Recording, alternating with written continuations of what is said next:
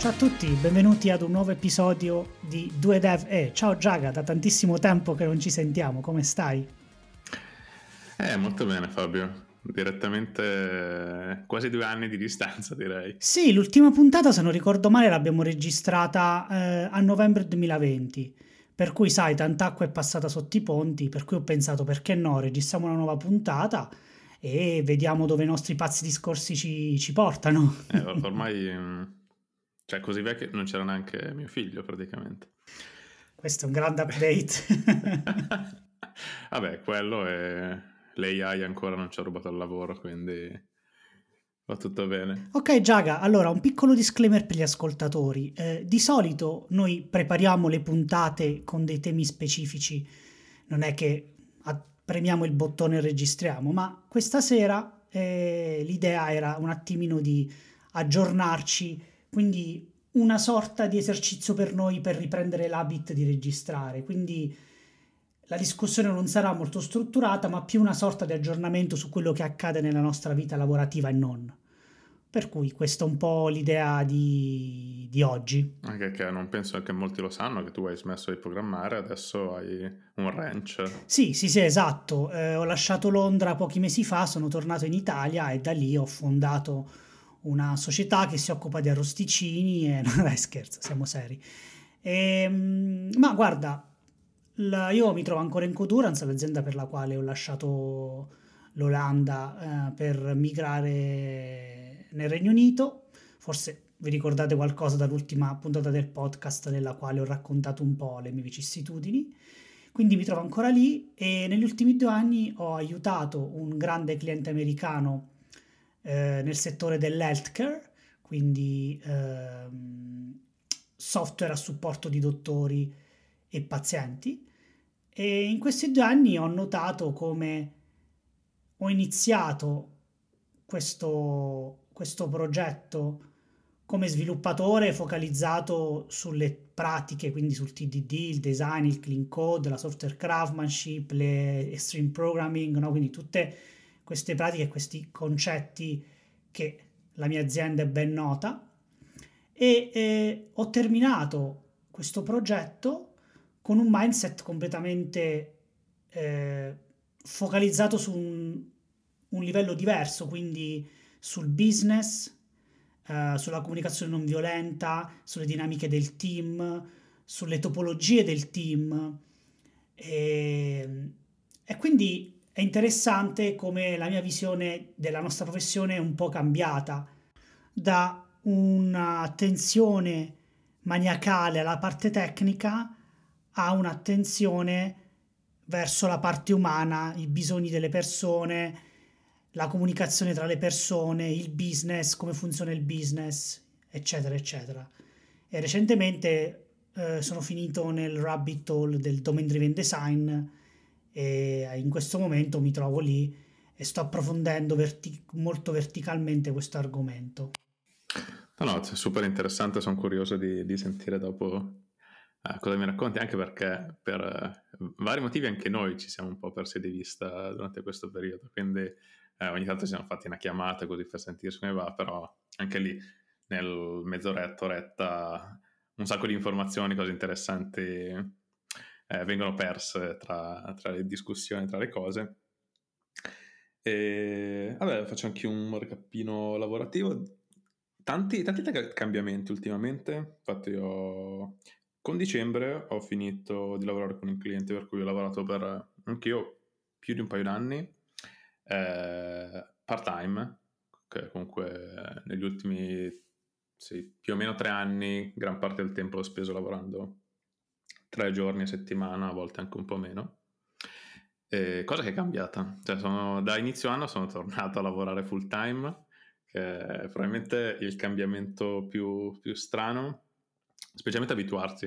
Il, uh, ritornare a, il lunedì a lavorare fa strano proprio perché ho cambiato completamente le mie abitudini, cioè per me magari il lunedì voleva dire andare in montagna, fare cose, girare, fotografie, eccetera. E, ehm, però in realtà è successo un po' perché ho la fortuna di lavorare su un progetto che, che mi interessava molto e proprio perché ho passato così tanto tempo a, da poter dedicare a stare a casa, a fare cose, a dedicare molto a me stesso, che quel tempo lì l'avevo già riempito, o meglio il contrario, cioè avevo tolto lavoro, ma sono comunque arrivato a un livello in cui mi stavo quasi annoiando a stare a casa, o comunque vedevo che il tempo che passavo avevo già iniziato a vedere un po' robe tecniche, cose così, e quindi praticamente quasi avevo iniziato a lavorare. E quindi volevo arrivare a... volevo tornare a, a fare robe non tanto per il farlo full time, ma avevo proprio voglia di sbattermi a fare qualcosa. E adesso lavoro in un team piccolissimo, siamo in quattro persone in tutta l'azienda, dove tutti facciamo un po' tutto ed è super interessante. Ed è super interessante anche il fatto che eh, di questo prodotto io ero prima un cliente pagante e poi sono diventato parte del team. Eh, l'azienda si chiama Typefully, ma non è importante. Però è un cambiamento molto, molto sostanziale e forte questa cosa. Sì, perché da, da come ne parli sembrerebbe quasi che, eh, diciamo, sei migrato da un contesto un po' più da consulente a un contesto in cui, diciamo, tu sei, eri un cliente, chiamavi questo prodotto e quindi poi la possibilità di diciamo, lavorare nel team, che poi come mi stai dicendo è piccolo, ti ha un po'... Credo che sia un, un po' una sensazione diversa di lavoro, no? Di, diciamo, di attaccamento anche a quello che fai, credo che sia molto diverso. Così. Sì, sì, assolutamente. Cioè, ah, non solo, io ero sempre cliente pagante anche di un altro prodotto fatto dalle stesse persone. Quindi c'è stato proprio un, un amore a prima vista. Un rapporto da utente di, di, di diversi anni eh, ed è stato molto interessante. Cioè, ci sono delle dinamiche che sono strane da raccontare, perché da un certo punto di vista io sono sempre stato molto legato a cose legate a user experience, a fare in modo, cioè fare un prodotto che è una roba inutile non mi dà nessun tipo di soddisfazione, quindi eh, è una cosa che ho sempre cercato in, in qualche modo di, di, spingere verso queste cose qui. E quindi non mi è nuovo questo tipo di ragionamento, questa cosa. Però devo dire è veramente diverso quando tu stesso, usando un prodotto, noti dei, dei bug che magari hai scritto tu, le robe che puoi migliorare. Eh, cioè, mi è capitato proprio più di una volta, magari sono lì eh, per i fatti miei perché sto usando il prodotto e cacchio, c'è sta roba qui che fastidio. E poi penso a tutte le altre persone che hanno che possono soffrire questa cosa qui, allora mi viene, eh? cioè proprio mi carica che mi viene voglia da, ad aprirlo e sistemarlo, che sia orario di lavoro, che sia eh, mercoledì mattina, ed è una cosa che è super, super interessante. Certo, è un coinvolgimento molto più, più intimo, se vogliamo. Sì, sì, sì, sì. Ah, molto interessante. Ehm...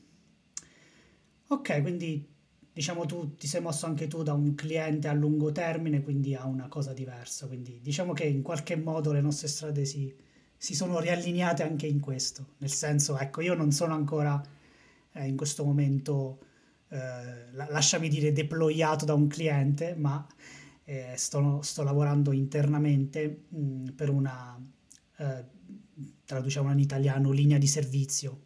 Mm, probabilmente detta così non non suona in italiano, ma nel senso è una è, diciamo, un'iniziativa che l'azienda eh, sta creando eh, in modo da standardizzare eh, alcune offerte che noi diamo a clienti grandi, diciamo da standardizzare l'offerta in modo da presentarla no, potenziali altri clienti. Quindi diciamo sto lavorando direttamente con uh, i C-level dell'azienda in un, un gruppo di lavoro in cui stiamo diciamo, formando questa offerta, capendo come la possiamo vendere, diciamo, quindi oggettivamente un lavoro completamente diverso da, da, dallo, dallo, scrivere codice, però allo stesso tempo è molto interessante. E, ehm, ritorniamo brevemente quando ti dicevo che ho un po' cambiato la mia visione perché questa è una cosa interessante che da quando abbiamo, ci siamo visti a Milano a novembre ne abbiamo anche brevemente parlato essenzialmente la, la mia esperienza mh, da un cliente per così tanto tempo mi ha, mi ha insegnato che all'inizio quando vieni assegnato a un progetto in cui tu non conosci il dominio, non conosci le persone, non conosci il codice, no? eh, forse ti sarà capitato anche a te, tu entri nel team e, e sei lì che affoghi no? nella code base, cerchi di capire un po' che cosa accade, no? E, e direi che questa fase probabilmente, onestamente per me è durata forse anche un anno. Cioè, non, non so, non è una cosa breve, no? Cercare di capire dove sei, che cosa succede, come gira il fumo nel business. E, e poi uh, verso la fine no, di, questo, di, questo, progetto mi sono reso conto che eh, ero completamente diverso, nel senso che ero partito ad essere tutto codice e pratiche, quindi no, scrivere i test, facciamo questo, design, eccetera, eccetera, quindi ero molto coinvolto a livello di decisioni tecniche. E poi mi sono trovato alla fine del progetto che praticamente eh, ero costantemente in contatto con i stakeholders, quindi con le persone del business, e tutto il mio lavoro consisteva nel ascoltare le loro necessità e fare in modo che queste necessità venissero veramente capite dal team, ok? Mm-hmm. E, e, lavorare anche molto con, uh, con, le persone che si occupavano di fare il testing, quindi quando intendo questo intendo uh, i famosi QA che in alcune compagnie, come tu sai bene, purtroppo sono ancora alla fine del processo, quindi comunque bisogna farci conti in qualche modo. E quindi, proprio facendo una somma breve, perché non ci possiamo dilungare, se no parliamo per dieci anni, eh, è tutto passato da, dal codice al business per me, quindi e soprattutto nell'aiutare gli altri e assicurare che le persone più junior del team o comunque persone che non erano a contatto con il business, eh, fossero in grado di interfacciarsi con il business, perché sai, è molto comune che le persone che parlano di codice non sono in grado di parlare col business e credo che questo l'abbia, tu l'abbia anche vissuto nella tua carriera. E quindi ecco, eh, tutto ciò mi ha portato un attimino a cambiare la mia visione sulla nostra professione, tant'è vero che ehm, verso la fine di dicembre dello scorso anno ho deciso di finalmente di fare un sito, mi sono divertito con Ugo, come tu mi, consigli, mi consigliasti decenni fa, e in questo sito ho iniziato a scrivere appunto un po' di, di, su questi temi, quindi sono temi meno verticali, quindi meno tecnici, ma più diciamo sulle soft skill, sul, sui domini, sul business, eccetera, eccetera. Quindi ecco, questo è un po' detto in, un, in una piccola noce un po' ecco quello che ho cambiato dall'ultima volta che ci siamo sentiti. Eh. Che è uno dei cambiamenti piccoli ma poi sostanziali nella vita di tutti i giorni perché, boh, perché poi vedi il lavoro in modo diverso. Cioè, non so, cioè, un po' come prendere la pillola rossa di Matrix, eh, dopo che vedi certe certe dinamiche, certe cose, certi sprechi specialmente, non puoi più non vederli. No, sì, assolutamente, mi sono reso conto di quanto un po' eh, l'essere focalizzati solo sul, sull'aspetto tecnico purtroppo mh, non, non, paga, nel senso che si può conoscere tutte le librerie framework, i linguaggi che vuoi, però poi se c'è difficoltà nel relazionarsi con con il mondo del business che in fondo è quello che conta, cioè il software come abbiamo sempre detto anche forse due anni fa non, è lo scopo finale non è scrivere il software, lo scopo finale è risolvere un problema che un utente potrebbe avere nella vita, no? che tramite il software eventualmente lo riesce a risolvere. Quindi è proprio un cambio di... sarà che ci stiamo facendo vecchi, però un po' un cambio di, di, di visione delle cose. Poi è chiaro, uh, utilizzare delle buone pratiche, tutto quello che vuoi tu, quindi Extreme Programming, TDD, Design, Clean Code, tutto quello che ti piace mettilo in questo contenitore. Però purtroppo l'esperienza in, questa, in questo progetto mi ha insegnato che queste cose hanno un impatto limitato se si considerano solo queste. Sì, cioè, cioè, magari, cioè più che limitato hanno proprio un, un diminishing return che, che, è ovvio. Cioè, arrivi in certe situazioni che più competenza tecnica o fare il codice meglio o più, eh, più clean, più qualunque cosa, non ha dei risultati che, che vale la pena se lo metti in contrapposizione con quello che lasci, che lasci sul tavolo. E purtroppo è una cosa che è, è, è, molto comune in generale il fatto che team tecnici vivono un pochino in delle bolle, per cui finisce che alla fine si trovano una board con, uh, di cui capiscono poco a livello proprio di come mai queste sono diventate le priorità, come mai questo è importante a livello di business, sia a lungo termine che a breve termine, eccetera. E diventa quasi una... cioè il lavoro diventa veramente... Eh, ok, ca- chiudere ticket eh, in, in, tempistiche ragionevoli, eccetera. E, io, cioè io in generale sono sempre stato un grande proponente del cercare di capire il lavoro degli altri. Eh, ma in qualunque cosa, che sia tra front-end e back-end, che sia tra designer e front-end, e perché generalmente è la roba più facile perché sono persone con cui comunque ci lavori eh, giornalmente e rendersi conto del lavoro degli altri ti aiuta tantissimo meglio a fare il tuo. Cioè magari eh, tu puoi fare delle robe che per te sono semplici, che tolgono settimane di lavoro ad altri o il contrario, se altri si rendono conto di quanto certe scelte possono impattare te, si crea proprio una, una sensibilità, un, un'empatia che, non, eh, che, altrimenti non c'è. E non è una questione di eh, non mi importa di, di, quello che fai o ognuno che guarda il suo orticello, è proprio una questione di se tu non sai l'impatto che, che, hai col mondo esterno, eh, non lo fai con malizia. E questo a maggior ragione per quando si, si parla di scelte che impattano uh, business, marketing o qualunque, qualunque, cosa che non è strettamente tecnica.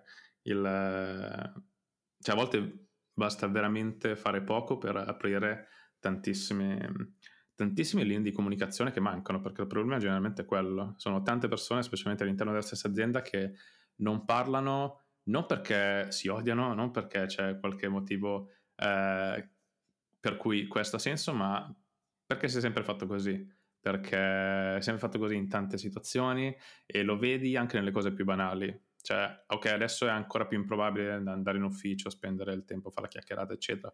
Però comunque, anche quando andavamo in ufficio tutti i giorni, cosa succedeva? Andavi lì nella tua stanzetta con gli altri sviluppatori, eh, al massimo PM, vai a pranzo, con chi vai a pranzo? Vai a pranzo con le stesse persone con cui lavori, eccetera, eccetera. E quindi c'è anche solamente delle robe banali del tipo se si fosse andati più spesso a, a, a pranzo con gente di dipartimenti diversi, team diversi, probabilmente vengono fuori delle, delle problematiche, delle, delle, discussioni che poi alla fine della fiera tante cose sono veramente anche semplici da sistemare e rendere molto molto più piacevoli. Eh, però sono cose che devono, devono, devi renderti conto che c'è qualcuno che sta soffrendo una situazione.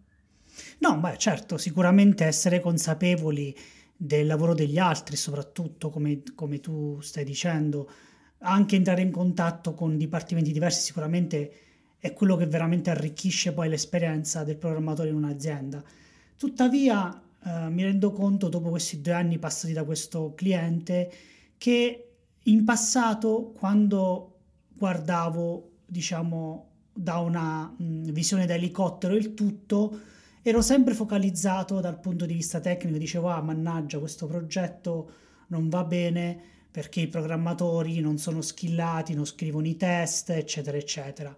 Ma devo dire adesso che eh, il mio um, interesse è cambiato, per cui nel momento in cui vedo una code base che non è buona, che ha tanto debito tecnico, eccetera, eccetera, la prima domanda che mi faccio è ma questa azienda quale cultura ha? questa azienda come comunica, il management, come organizza il lavoro. Cioè, quindi ho iniziato a guardare le cose da un punto di vista diverso e, e questo è quello che un po' ho scritto anche nel mio uh, articolo recente, che in realtà il software scritto male o scritto di fretta o pieno di bug è un po' in realtà una conseguenza di tutto quello di cui ho citato prima, non è in realtà la causa principale. Poi, chiaro, ci sono eccezioni, però in generale eh, comincio a guardare le cose da un, da un punto di vista completamente diverso, quindi non partendo dal codice andando verso fuori, ma partendo in realtà da quello che c'è attorno al codice, gli sviluppatori, eccetera, eccetera. Mm-hmm. Sì, spezzo una lancia che secondo me, cioè sì, sicuramente sono le casistiche in cui c'è management eh, incapace eccetera, ma mi, mi, è, è, l'eccezione. Da quello che ho visto è sempre l'eccezione. La... Questi tipi di situazioni non vengono quasi mai perché la gente vuole lavorare male. Cioè, alla fine della fiera eh, nessuno vuole apposta lavorare male. Esatto. Però um, una, un'altra cosa che stavo pensando proprio a, a, a, questa, a questa, cosa qui, adesso c'è, proprio un nome specifico che non mi ricordo mai. Eh, il, fa- il, fatto che hai detto tu, che il software eh, alla fine viene, eh, viene fatto come i sistemi di comunicazione dell'azienda. Sì, ehm, aspetta che te lo, te lo becco dal mio sito.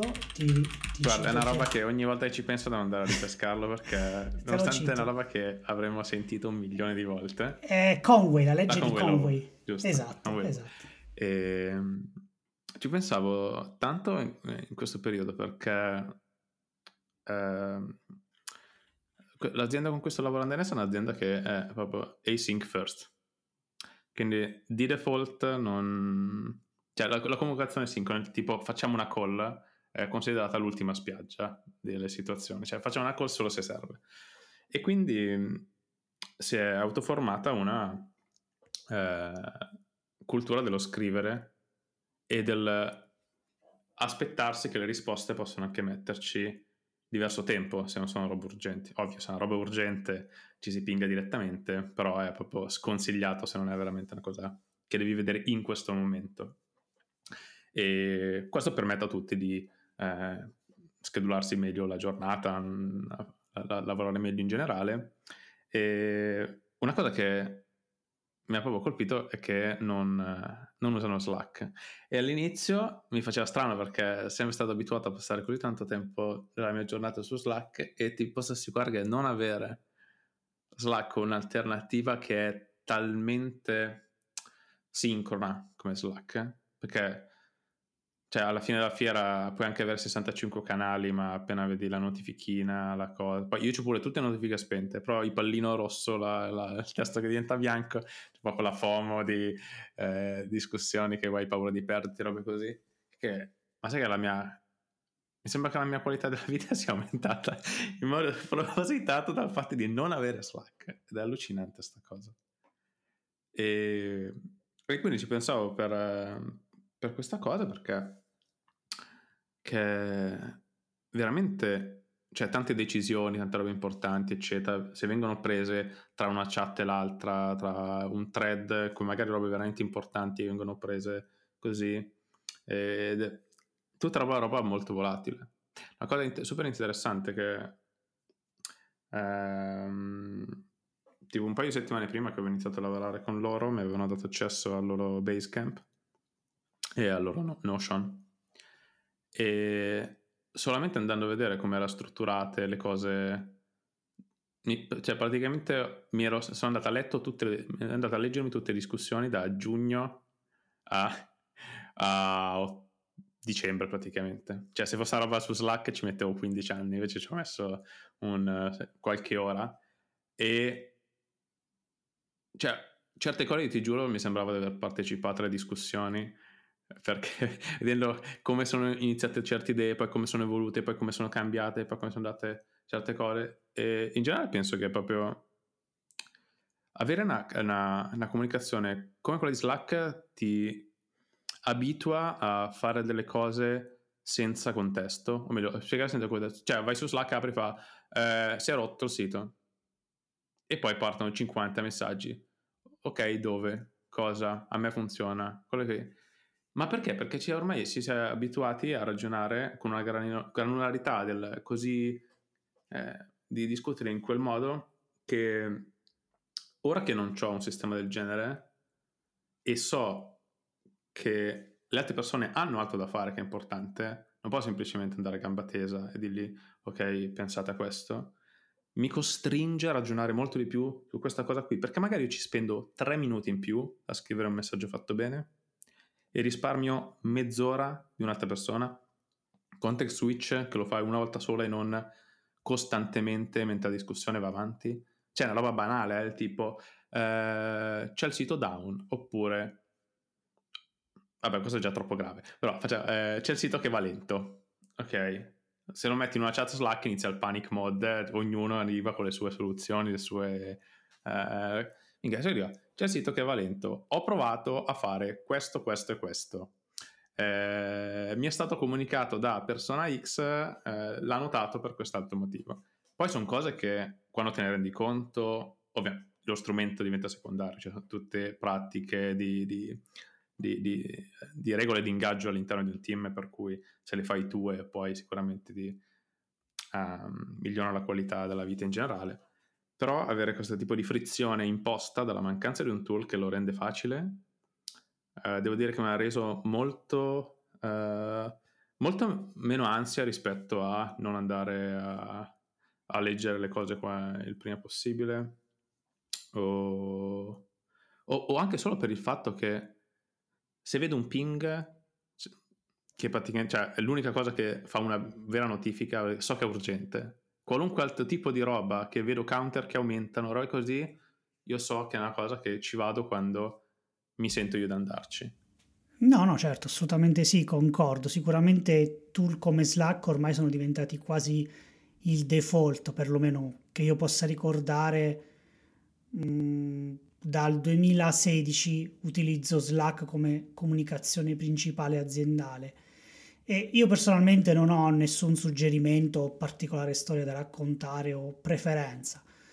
L'unica cosa che mi sento di dire è che quello che ho notato a volte quando si utilizzano uh, strumenti di messaggistica istantanea come veicolo per prendere decisioni, che sia decisioni sul design del codice o che sia una soluzione a un problema o che sia una discussione vera e propria, in quel momento non, non mi piace perché preferirei avere un riscontro faccia a faccia o in modo virtuale nel caso in cui non si è fisicamente assieme, ma tendo ad evitare, diciamo, di prendere decisioni o di chiedere pareri o cose importanti su Slack.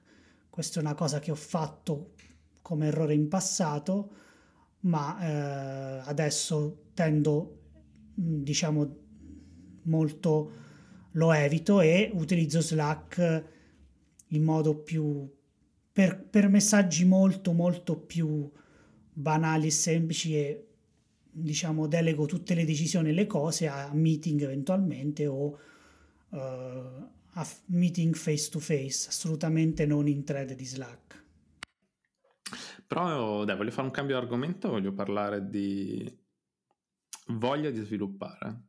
Perché? Eh, vabbè, ovviamente tutte le volte succede che magari anche che cambi azienda o anche solo che generalmente cambi progetto all'interno della stessa azienda, eh, cambia l'ambiente, ti viene voglia, sei più curioso, ti viene più voglia di, di farlo. Vabbè, questo sicuramente è vero per il mio cambio di, di, di lavoro recente. Però mi sono anche reso conto che mi mancavano un po' certi tipi di eventi, certe cose. Tipo, recentemente sono ripartiti tante cose. Vabbè, il tipo il meetup, il meetup di React, in realtà già tutto l'anno scorso ne abbiamo fatti veramente, veramente tanti. Anzi, grazie a Gerson che eh, si sbatte continuamente per questa cosa. E... Però, tipo, ho ricominciato l'Open Source Saturday a Trughiero anche ieri e ho iniziato ad aver voglia di andare a conferenze, cioè, cosa che mi era completamente passata. Cioè, avevo avuto dei periodi in cui avevo un rifiuto, cioè se pensavo di, non so, stare la domenica davanti al computer, dicevo ma chi me lo fa fare? Me ne vado in montagna a prendere un po' d'aria, eccetera. Cioè è andata molto lungo quel periodo.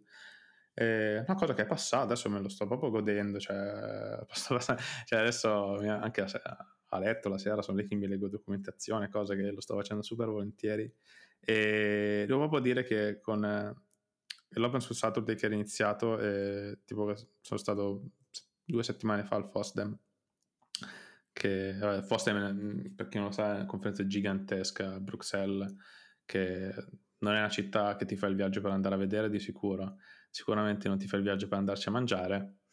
E e mm, posso anche dire che neanche per la conferenza ha tanto senso in sé, perché tutti i talk che comunque sono registrati, eccetera, sono tantissimi.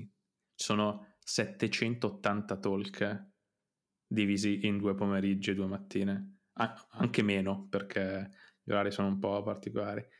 E cioè, sono veramente tanti, 780. Ovviamente non puoi andare a vedere tutti. Eh, ed è pure difficilissimo andare a vedere quello che vorresti perché magari perché è fatto in università e quindi magari tra il talk che vuoi vedere eh, tre palazzi di fianco e magari arrivi e c'è pure è pieno perché magari era super interessante quindi addirittura sono casistiche in cui se volevi vedere proprio un talk dovevi andare a vedere quello prima per rimanere dentro della stanza per poter seguire quello dopo però cioè, nonostante mh, mi sembra che non cioè non è che sono tornato con una, un impatto tecnico rivedere persone, rivedere vecchi colleghi, rivedere tanti vecchi amici, è una roba che mi ha fatto veramente, veramente bene. Ma comunque proprio quel senso di gente che è appassionata, gente che ha voglia di fare, di smanettare. Mi è veramente rimasto addosso. E cioè, proprio metterlo lì, proprio, mi era venuta voglia di aprire il computer e programmare per il gusto di farlo. È una roba che, cioè, negli ultimi anni ci sono state situazioni in cui proprio mi sono chiesto ma mi, mi piacerà mai di nuovo programmare proprio come una cosa per piacere. E, e, beh, sì, la risposta è sì. Eh, sono, sono, sono, super contento di questa cosa. No, no, ma sicuramente ti capisco perché eh, anche a me un po' è successo lo stesso. In fondo la vita è un po' alti e bassi e il lavoro è molto simile, no? Eh, ad esempio, recentemente leggevo un articolo che parlava di Java Native e io mi chiedevo ma che cos'è Java Native? Non ho mai sentito parlare, no? Per poi rendermi conto che c'è tutto un nuovo modo più veloce che è stato scoperto, ma non è una cosa recente, no? Quindi mi sono stupito di come, diciamo, l'interesse verso determinate cose, tecniche, eccetera, magari negli anni mi è diminuito e invece mi è eh, salito più l'interesse per altre tematiche, no? Quindi cerco di non farmene troppo una colpa. In fondo poi diciamo è un attimo a recuperare le diciamo le cose che le novità eccetera eccetera per cui sì è un po' così la vita è tutto un po' il lavoro anche tutto alti e bassi quindi assolutamente eh, ti capisco. Ma guarda, ti, ti, ti, capisco molto bene perché ho fatto, ho fatto la stessa cosa per, per, alcuni periodi in cui non è che passa l'interesse della tecnologia di per sé, ma che ho visto che continuare a, a sapere vita, morte e miracoli, cioè io proprio io sempre stato, o io ho sempre adorato queste cose, cioè io andavo a, a leggermi changelog delle librerie in alfa perché mi piaceva un casino capire i, com- cambiamenti, tutto lì. Poi a un certo punto ti rendi conto che non importa perché magari cioè, ci, ci, sono altri problemi che sono più urgenti, che sono quasi tutti legati a persone, comunicazione, questo genere di cose. E quindi mi frustravano tantissimo queste cose. E quindi è successa una cosa molto, molto simile a quello che è successo a te, che non è che perdo la passione per una roba, ma c'è, un, c'è proprio un fuoco di andare a risolvere certi problemi che sono proprio davanti agli occhi e, e quindi mi sono ritrovato anch'io a dedicare un sacco di tempo a risorse diverse, risorse proprio che hanno a che fare con il parlare, col comunicare, col spiegarsi, con... Eh, eh che alla fine della fiera, cioè, eh, cioè in, in, qualunque tipo di azienda sei lì per fare una roba comune, cioè non è che sei lì a fare le guerre, le guerre di ogni tipo. E, e sono assolutamente convinto che a un certo punto della propria carriera, cioè ovviamente prima succede meglio è, specie, eh, o più sei influenzato da altre persone che hanno questo tipo di, uh, di, di momenti in cui si interessano più a eh, team, business, eccetera, meglio è il tipo di influenza che hai. Uh, vabbè, mi sono un po' pappinato, però volevo dire...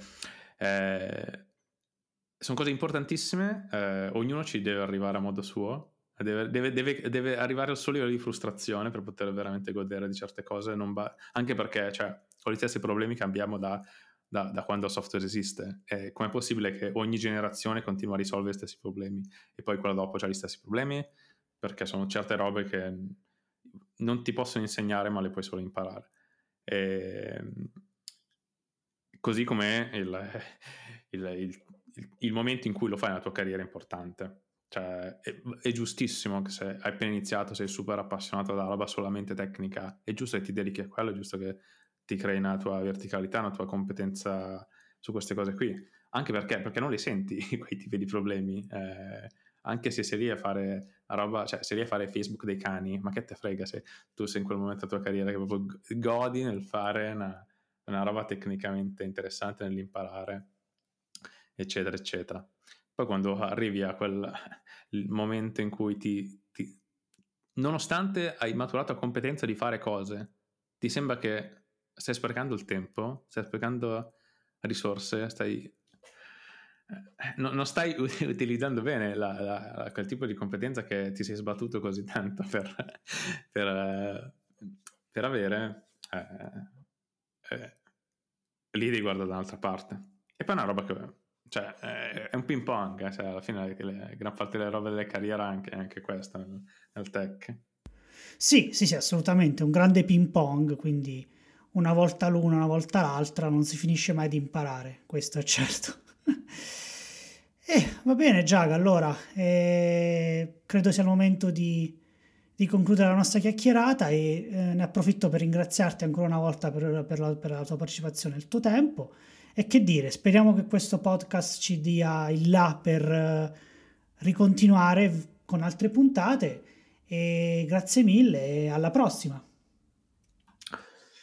Ciao a te, ciao a tutti quelli che ci ascoltano che mi è capitato un po' di volte in questi, in questi anni di fermo che gente che, che magari conosco appena volta fa che ma sai che eh, ascoltavo perché non lo fate più e eh beh, dai, è una, una, buona motivazione, dai, ne faremo tesoro allora. Ti saluto di nuovo. Ciao Giaga, alla prossima. Ciao.